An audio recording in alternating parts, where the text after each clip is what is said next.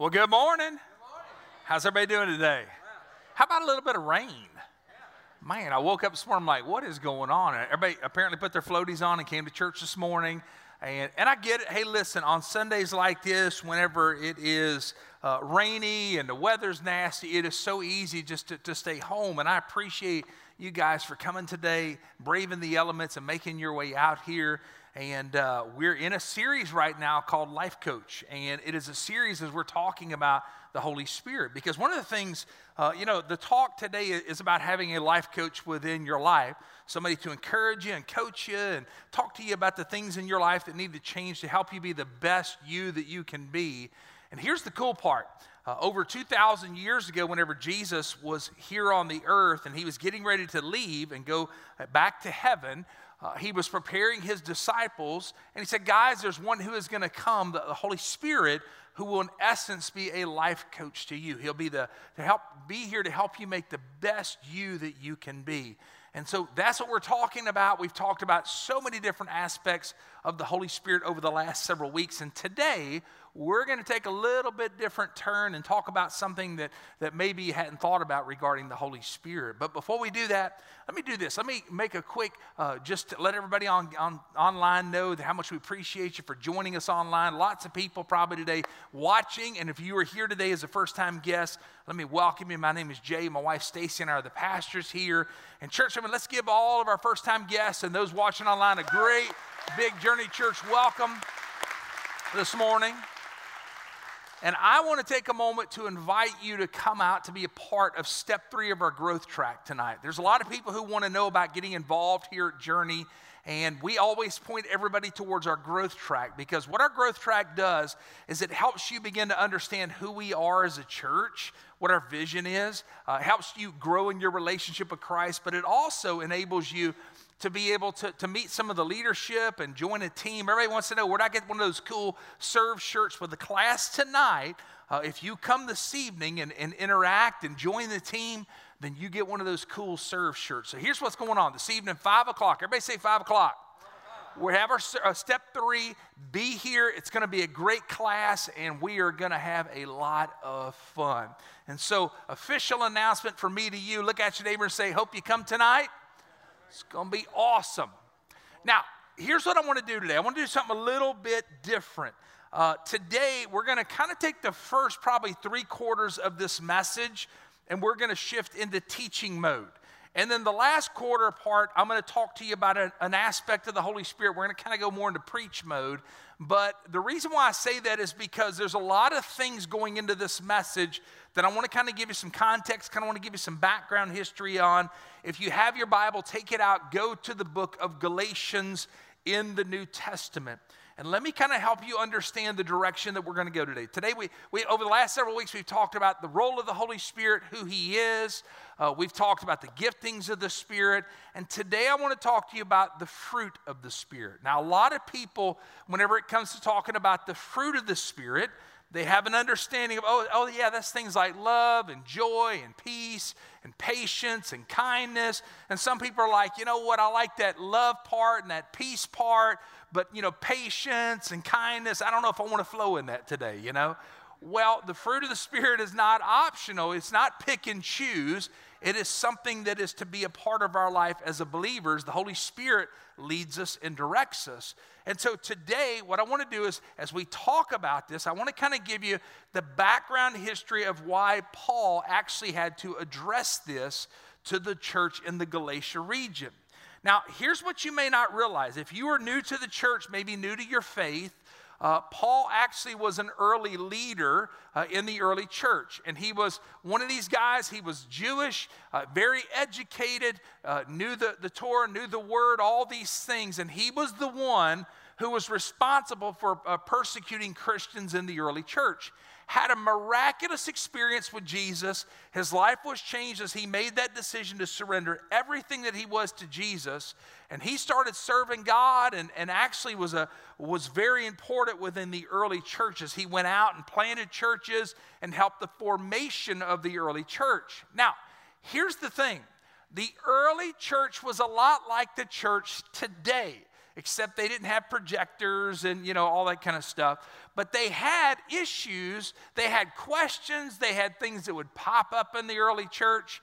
And Paul, as a leader within the church, he was one who was responsible for answering a lot of those questions. Now, here's the thing Paul would actually write letters to them as he would receive letters and questions because when the early church had, had an issue pop up, they couldn't fire off an email or send a text.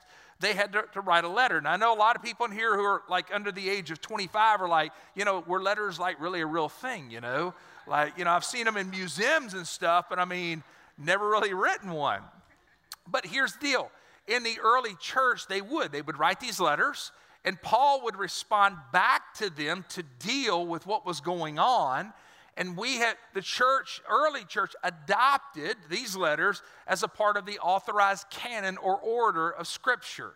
And we look at these, what we call books in the New Testament, they actually were letters between Paul and the different churches within that region. Now, Paul, whenever he wrote, and one of the things I like about his writing style is that he actually liked to compare. He, he liked to show people the difference between two things. He would make a comparison, show the contrast. He would say things like, hey, uh, let, let's look at the difference between, between freedom and slavery. And he would help people understand in that day and age, they really had a great understanding of slavery because it was something that was a part of their culture. Now, today, when we think about slavery, we think, you know, years ago, the, the blight on this country and one of the, the, the parts of the history of this nation that was not so good.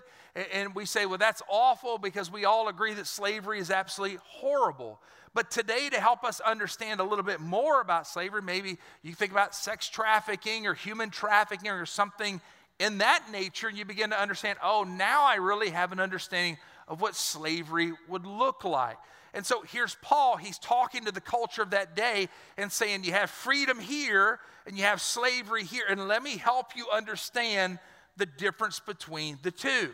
He also used the comparison between life in the spirit and life in the flesh. He helped them begin to understand the difference. Life in the spirit is allowing, as a Christian, the Holy Spirit, the presence of God, to lead you and direct you. As the Greek describes the Holy Spirit as the Parakletos, one who would uh, come alongside of you and guide you and comfort you and empower you and give you wisdom and all these different attributes that he brings into your life. Paul's saying, hey, listen, there's two things here.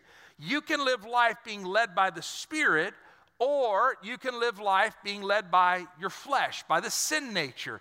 Me, myself, and I. I've got this. I think I know what is best for my life. And he's trying to help people understand the difference between the two, especially within, church, within the church of Galatia. And the reason why is because some awesome things had taken place within this church. People giving their hearts to Christ, they were beginning to serve the Lord, and they had experienced tremendous freedom. But what happened was they had different religious people come within the church, ones who were known as Judaizers. Everybody say Judaizers or you learned something new at church today. And here's what that was it was somebody who was a part of the Jewish faith, and they would come into the early Christian church, and there were tenets of Christianity, tenets of Judaism, and they would teach the people within the church if you want to serve Jesus, you've got to adopt these Jewish things within your life as well. In other words, there's different things that you need to apply to yourself. And one of the major issues within the early church was if somebody was not Jewish and they gave their heart to Christ, the Judaizers taught that you had to be circumcised as a man to be able to step into Christianity and walk in relationship with God. Now, let me tell you something. That is not a good thing for church membership, okay? Just saying, all right? Can you imagine the step one class if that was one of our steps? You know, people be like, yeah, I don't think so. All right. But that's what was going on here in the early church. And Paul, he's dealing with this. He is very frustrated because he is watching these ones who had experienced tremendous freedom in Christ. They are giving up their freedom to start to follow these rules, these traditions, this religion. And he says this, Galatians chapter 5, verse 1. If you have your Bible, you can look at this with me. Uh, if you have your, your Bible app, you can open that, that up. And don't forget that your sermon notes are always there within your Bible, uh, within that Bible app if you want to follow along. if you're like me, if you say, look, I want paper, they always have paper copies of the notes at, at the Welcome Center that are available for you. But let's look at Galatians chapter 5, verse 1, because you kind of see Paul's frustration come out here. He says, It is for freedom that Christ has set us free. Two words stand firm. And do not let yourselves be burdened again by the yoke of slavery. In other words, hey, church, wake up. You experienced tremendous freedom in Jesus. And now all of a sudden you have let these ones come into the church who are putting religious tradition and order on you, and they are stealing away the freedom that you found in Jesus Christ. Now, here's the reason why I look at that and I think of religion. Because Paul was frustrated by religion. When I say religion, I'm not talking about a denomination, I'm talking about equating Christianity to rules opinions, views, or even attitudes. And religion is something that actually can enslave us. And the reason why is because religion becomes about pleasing a person or a group of persons rather than pleasing God. It's about trying to jump through a bunch of hoops to make all these people happy because of the views that they have. And here's what happens if you're not careful, religion can quickly turn somewhat abusive.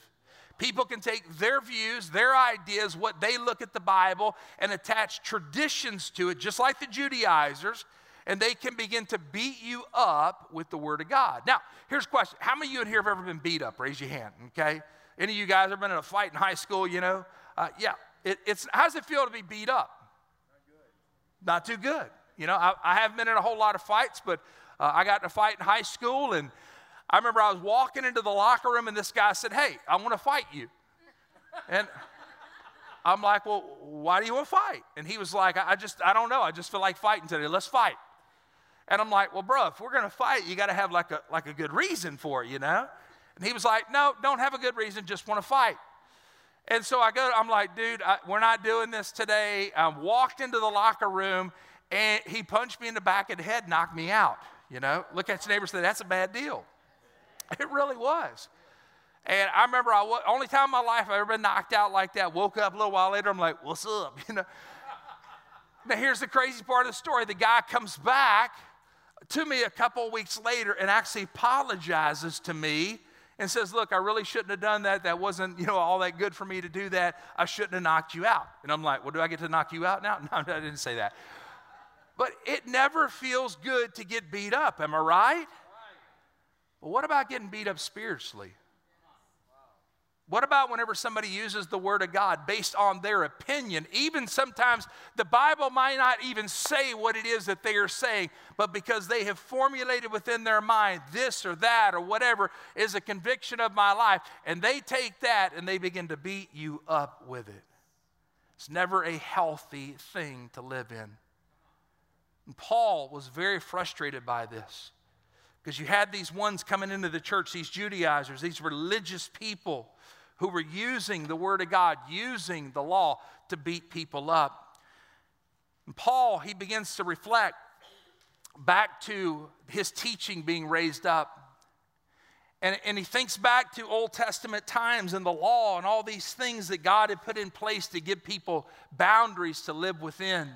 And here's what's wild about that you think about, you go from the Old New Testament into the Old Testament, and you see the law that was put in place to give mankind boundaries to live within, but nobody could fulfill the law. And it's the very reason why all of us, look at your neighbor and say, that means you and me. All of us, we all need Jesus, right? Because through Jesus we find forgiveness, and through Jesus we find uh, hope and life. And what we see whenever we look into the Word of God is we need Jesus because none of us can fulfill the law. And God's Word that we see today that applies to us, it gives us boundaries even this day to live within. Now, you think about boundaries, boundaries are good because boundaries keep us from stepping out of line. It's kind of like this within this country, we have boundaries put in place known as laws that we follow. It's kind of, think of it in this way. How many of you, when you get behind the wheel of your car and you begin to drive and you see that sign on the side of the road that says speed limit 45, 55, 65, whatever it might be, how many of you in here say, you know what, I need to follow that? Raise your hand. Oh, okay. We, like four people raised their hand. Like, man, we really need to delve deep with this message.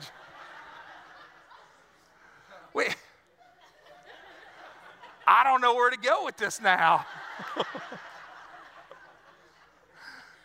well, here, here's the question why is that sign there? To keep you safe? To keep others on the road around you safe? How many of you in this room say, you know what? That sign, I know as long as it says 55, I'm good for five miles over. Anybody? Okay. I'm, there's always a little bit of wiggle room. Well, how many of you in here say, you know what, when I see that sign, I know I'm good for 10 or 15 over? My gosh.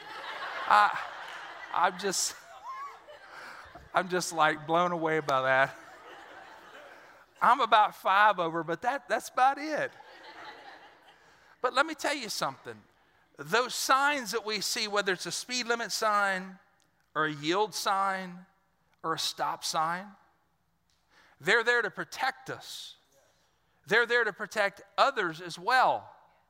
And when we look at what God's word tells us and the instruction that it gives us, it is there for our own benefit, but it's also there for the benefit of others as well. Boundaries are valuable, boundaries are good. That's why we see the Word of God, the truth that we have, that we apply it to our life because it's, it's there for our benefit. It's there for the benefit of others around us as well. But if we're not careful, sometimes religious minded people can get a hold of the Word of God and they can begin to use it to beat other people up based off of their opinion, their attitude, or their view, their mindset. Here's the thing though because we think about the truth of God's word and we need that for our life. Would you agree with that? But here's what else we also need, and Paul is talking about this as well. We also need God's grace. His grace is an amazing thing. But just like grace, if you're not careful, just like religious people can take the Word of God and the truth associated with it, and they can sometimes take it and begin to use it to abuse or to beat people up with it, you got to be careful because liberal minded people can also begin to abuse God's grace. They can begin to say things like, you know what? I can live my life however I want to. I can do whatever I want to because God's grace is there to cover me.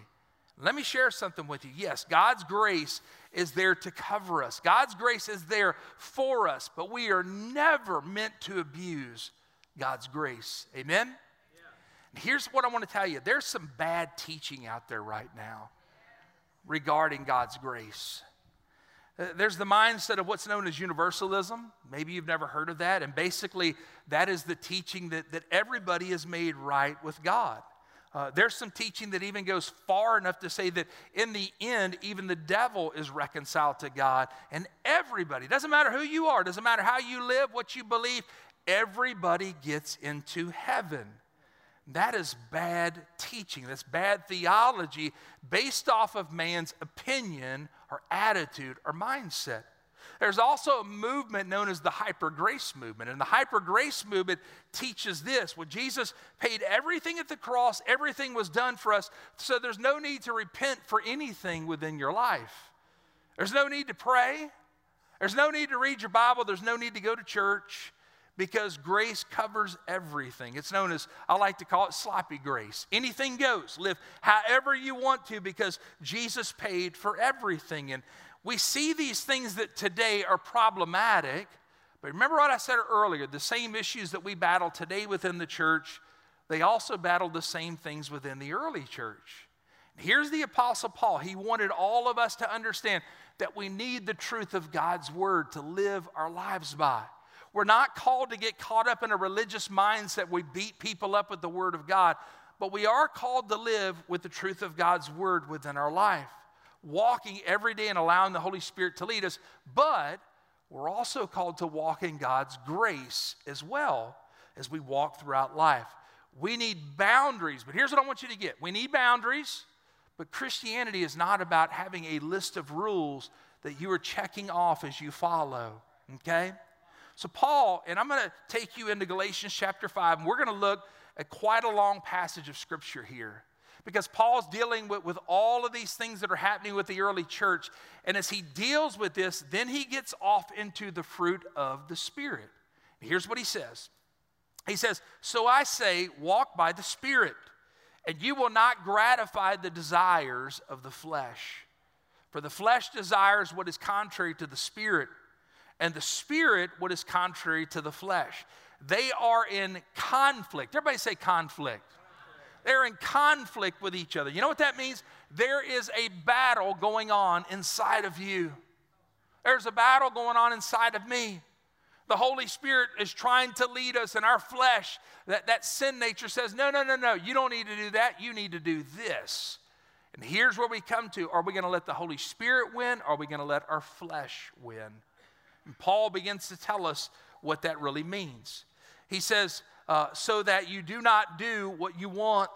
But if you are led by the Spirit, you are not under the law. Now, we read on because he begins to describe to us what it looks like when you live, live your life according to the flesh or the sin nature versus living your life by the Holy Spirit leading you and directing you. He says this in verse 19 the acts of the flesh are obvious sexual immorality, impurity, debauchery, idolatry witchcraft, hatred, discord, jealousy, fits of rage, selfish ambition, dissensions, factions, and envy, drunkenness, orgies, and the like. I warn you, as I did before, that those who live like this will not inherit the kingdom of God. Now, that kind of flies in the face of the hyper grace movement. That kind of flies in the face of universalism. That Paul say, hey, if you live your life by the sin nature, by the flesh, you're not going to make it into heaven. Now, somebody might hear all that and say, well, okay, that pastor, that's good, but I mean, you know, we're talking about things here like, like orgies and idolatry and witchcraft. I mean, eh, seriously, that, I don't have any of that going on in my life. Well, let me read to you a translation I used this last week as well, the message translation. And I read this this past week, and I like the way that it reads because it really brings it into how we talk today.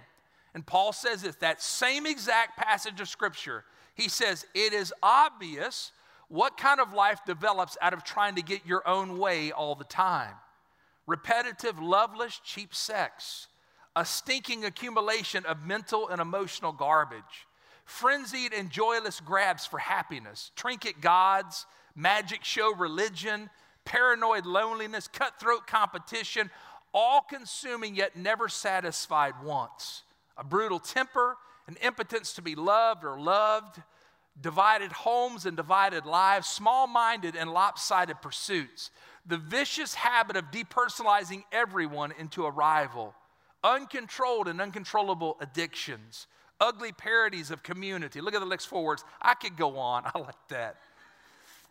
This isn't the first time I've warned you, you know.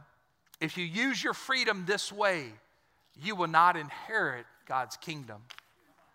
In other words, if you live for yourself, if you pursue the things of this world, you're not going to make it into heaven. So the choice is ours. Are we going to live for Jesus? Or are we going to live for the world? Paul goes on. You, you get a picture there of what it looks like to live your life according to the flesh or the sin nature. But then he starts talking about something that he refers to as the fruit of the Spirit.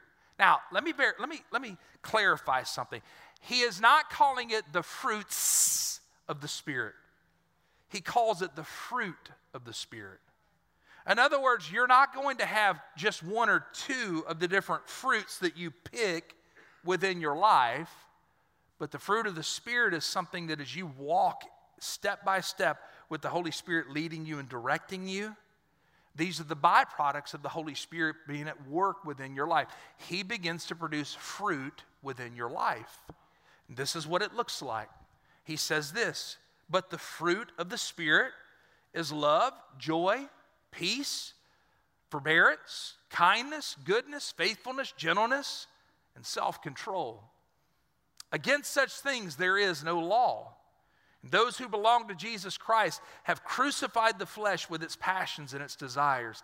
And since we live by the Spirit, look at this next part, let us keep in step with the Spirit. Let us not become conceited, provoking, and envying each other. I like that phrase there. Let us keep in step with the Spirit. Now, one of the things I want to help you understand here, he's talking about crucifying the flesh. You remember the battle that I talked to you about earlier that rages inside of us?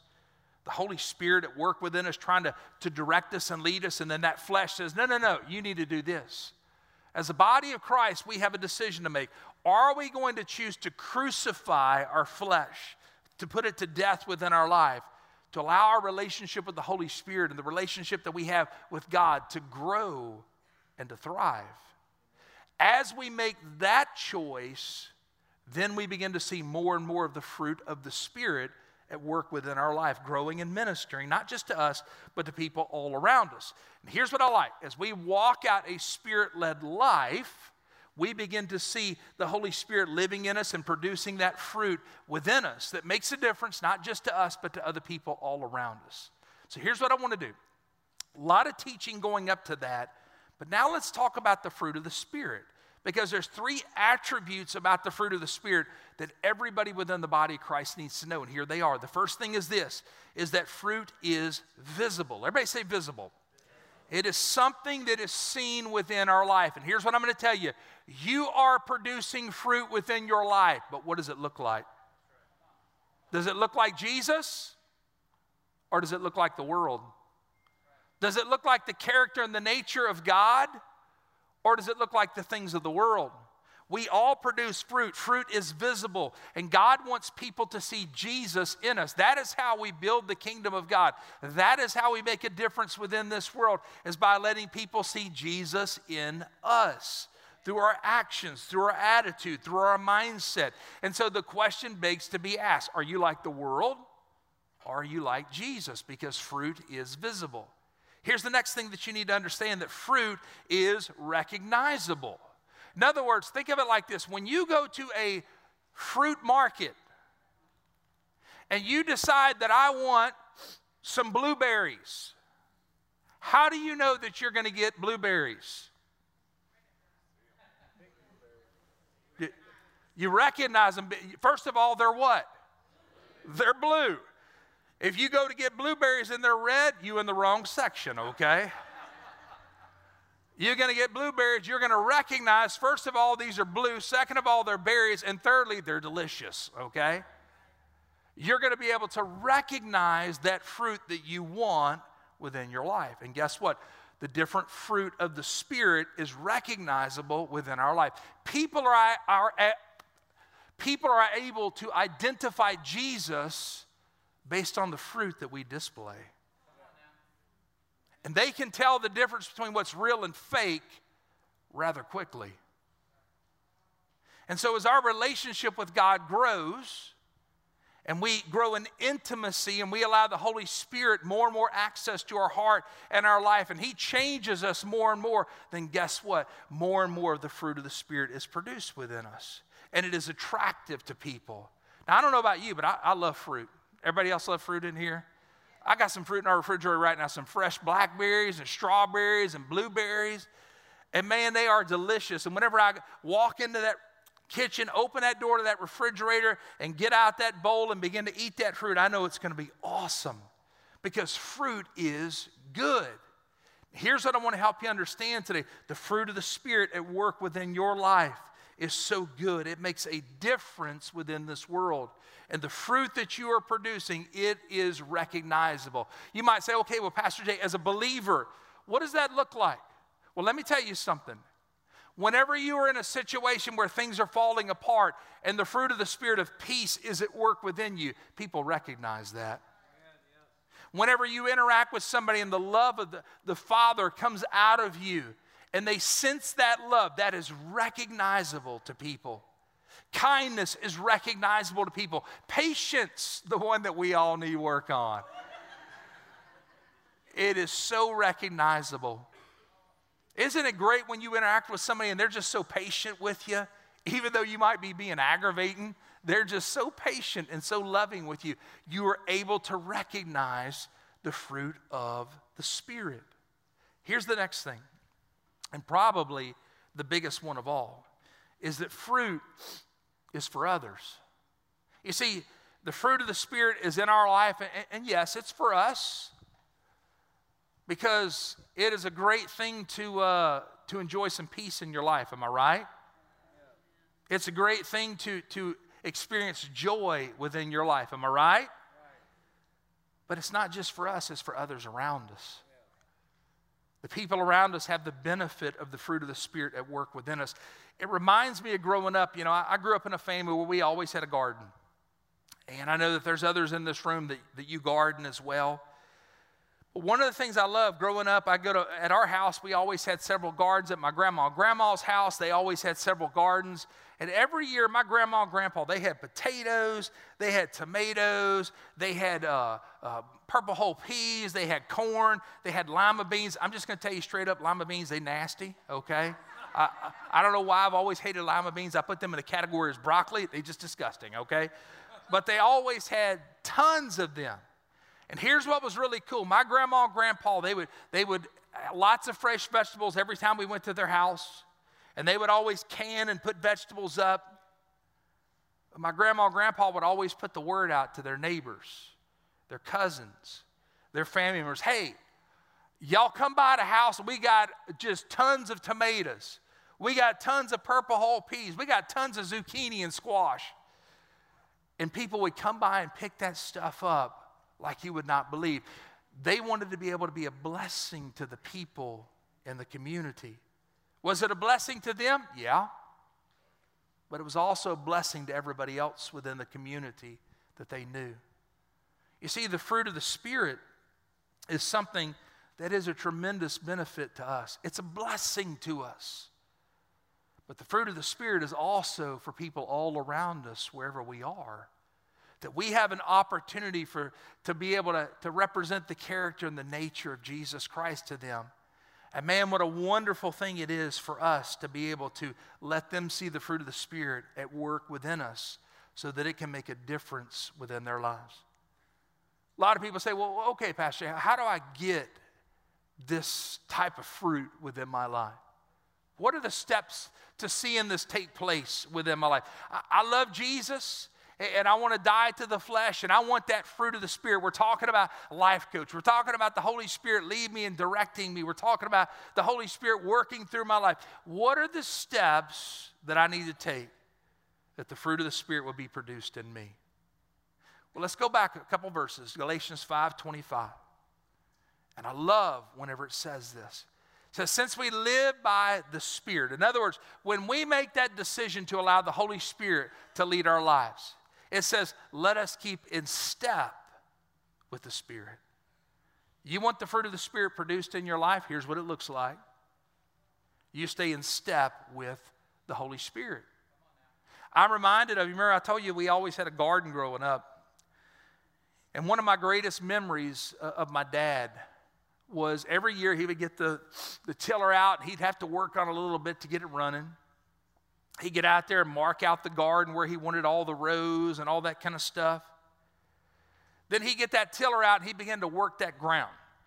He'd get a garden rake out, begin to rake out all the, the, the grass and all the weeds and all that kind of stuff. And eventually, he had that dirt just tilled up so fine. It was so beautiful.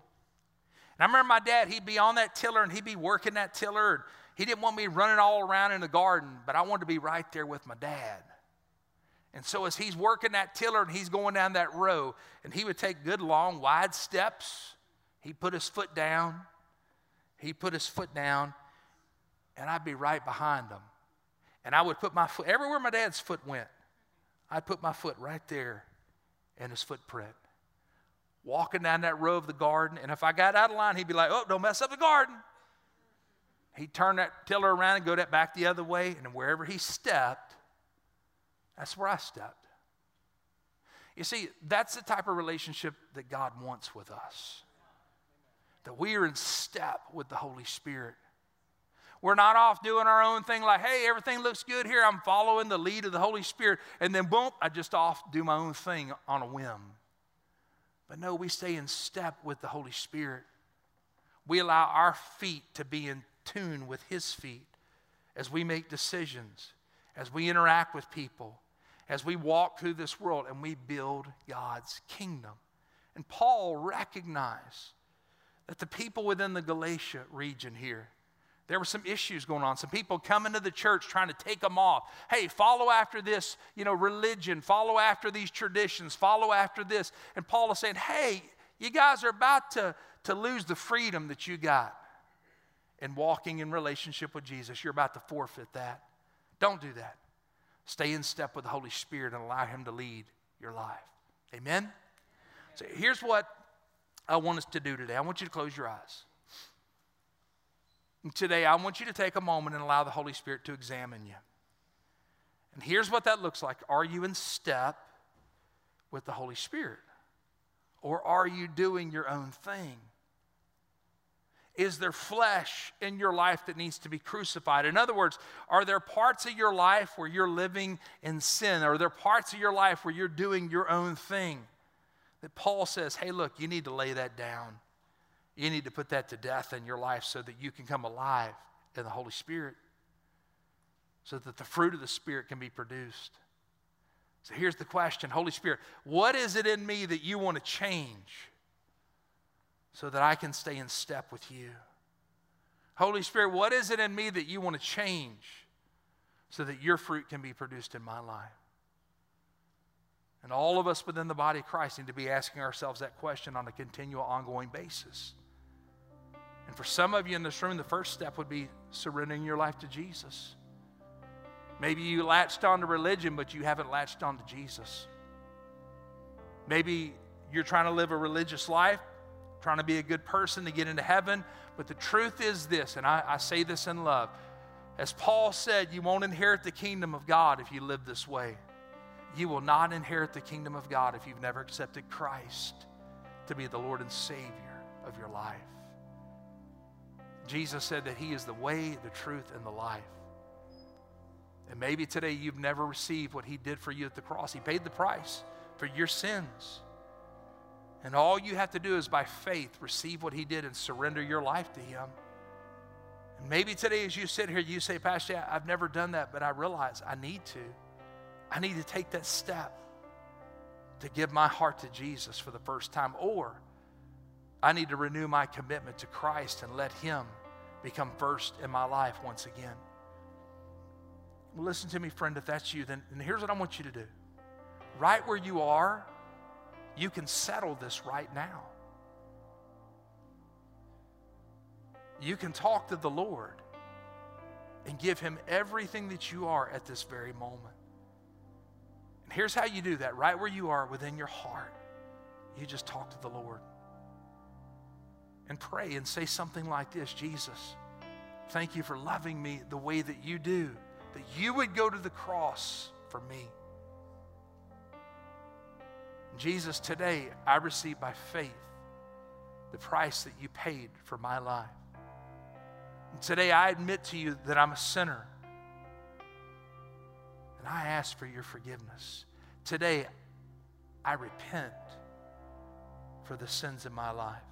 And through your precious blood, wash me clean and make me brand new. Today, I surrender to you. And Jesus, I ask you to come and live in my heart. Be the Lord and Savior of my life. And I thank you for the love, the grace, the truth that you extend to me. But Jesus, today, thank you for letting me step into your family. With every eye still closed, I'm going to pray for you. Every person in this room. And today, let it be your heart to ask the Lord what it is that He would want to change in you so that His fruit, the fruit of the Spirit, is produced within all of our lives. Father, thank you so much for your presence here. That Holy Spirit, that you do the work that you do so well as you love on us, encourage us, you change us. Today, I pray that, that none of us would hold back, none of us would make excuses, none of us would justify the things within our life. But Father, we would come to you with an open heart and an open mind and just say, Change me. Change me to be like you. Take the things of the world out of my life and replace them, Lord, with who you are. And today, as I step out of this building here in the next few moments, I want to go into this world and I want to represent you. I don't have all the answers, but Father, I can walk in your love, your fruit can be very evident within my life to be a blessing to people wherever I am. In Jesus' name I pray. What's everybody say together? Amen. Is God good today? Amen. Now, here, here's what I want to ask you to do. I'm going to, don't leave yet. I know the tendency is to, to run for the exits when we say amen. But I want to tell you something. I want to, I want to make an announcement here in a moment. And I also want to ask for you here in a few moments, our prayer team is going to make their way to the front. And if you prayed that prayer to give your heart to Christ, I want you to take a moment before you leave and come and let our prayer team pray with you and encourage you. They're going to talk to you about your next steps in your walk with Jesus. But come and, and let them pray with you. And, church family, if you need prayer for anything, don't walk out here with things weighing heavy within your heart. Come and let our prayer team minister to you and pray for you. Now, here's the deal uh, we as a church uh, have something big that's on the horizon for us. Uh, you know, if you're anything like me, I love to see people come to Jesus. We launched Journey Church 11 years ago, and over the course of the last 11 years, we have watched tons of people come to know Jesus as their Lord and Savior. And as the pastor, it's been absolutely amazing to, to watch people uh, accept Christ, grow in their relationship with Jesus, begin to make a difference in this world begin to host life groups, begin to invite their, their friends, their neighbors, whoever they know to come to know Jesus as the Lord and Savior of their life. And so it's been awesome over the last 11 years to watch this happen.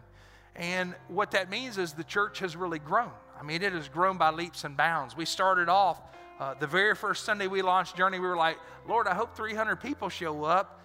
And you can imagine our shock when we had over 500 people show up. And over the last several years, the church has grown and grown and grown. And then the flood, it, it, it knocked us for a loop. Would you agree with that? But God is faithful. Amen. And through that, we actually, last year, we added onto this auditorium 150 seats. But guess what? I know you would look around today and say, really? But we actually have, have filled up uh, all of those seats. Last weekend for Mother's Day, we had record attendance. Uh, for Easter, we had record attendance. Hey, check this out. For Easter, we had 2,473 people here. And uh, unbelievable. Tons of people giving their heart to Christ. And so the question that a lot of people have asked me okay, what are the next steps for us as a church? I've never made this a secret. I've never held back on this and said, you know what, I'll tell y'all later. I've always told y'all that one of these days that we would take strides in the area of being a multi-campus church, being able to be a church that steps out into different communities, just like Central, and being able to plant a life-giving church there. We've got a great staff, uh, quite a few great pastors on staff that we want to see them grow in the giftings that God has placed within their life. And so uh, that's the next step for us as a church is to plan additional campuses so that we can continue to see people come to know Jesus. Amen? Because that's really what it's all about. Amen? And so here's what's going on. We actually, uh, this next week, uh, we, we have a building that we are purchasing as a church. And uh, it was one of those buildings that I drove by over and over and over. And the Holy Spirit just kept dinging my heart on this building, like, hey, you need to go check that out. And so we put some things in, some hurdles. We have to have this happen and this happen and this happen if this, Lord, if this is really of you. And guess what? Everyone, I was telling somebody this morning, this has been the easiest process that I've ever faced as a pastor moving forward with a new building. And so here's what we're doing. Mar- the second week of March next year, we'll be launching Journey Church Watson. And uh, it's going to be a great uh, tool within that community. And we were able to purchase, check this out, purchase a, an auditorium over there that'll hold about 320 to 350 people, 9,000 square foot building, four acres of property for $350,000. And here's the cool part that is, Jonathan, am I correct in saying this? It's, it's pretty close to about half of what they were asking for. We made an offer and they received that offer. And with the bank, with the appraisal, with the architect, everything is just flown forward. And so we are looking to get in there, do some construction, renovate this building, and then launch that campus next year. And uh, more information will be coming. I cannot answer all the questions. A lot of people are like, what about this and this and this? Uh, we've got a lot of decisions to make over the next eight months, but I'm here to tell you, it is going to be awesome, and we are going to make the name of Jesus even more famous in Watson. So uh, that's what it's all about. Amen? So let's all stand to our feet. That's the news. Uh, I know that it has begun to trickle out, and some people are starting to find out. We let our leadership team know this past week, but we are so excited about what the future holds as we move in the direction of additional campuses. So don't forget this. Prayer team's going to go ahead and make their way here to the front. And as we leave out of here today, don't ever forget that we don't just go to church. Love you guys. Be blessed. We'll see you back here this next week.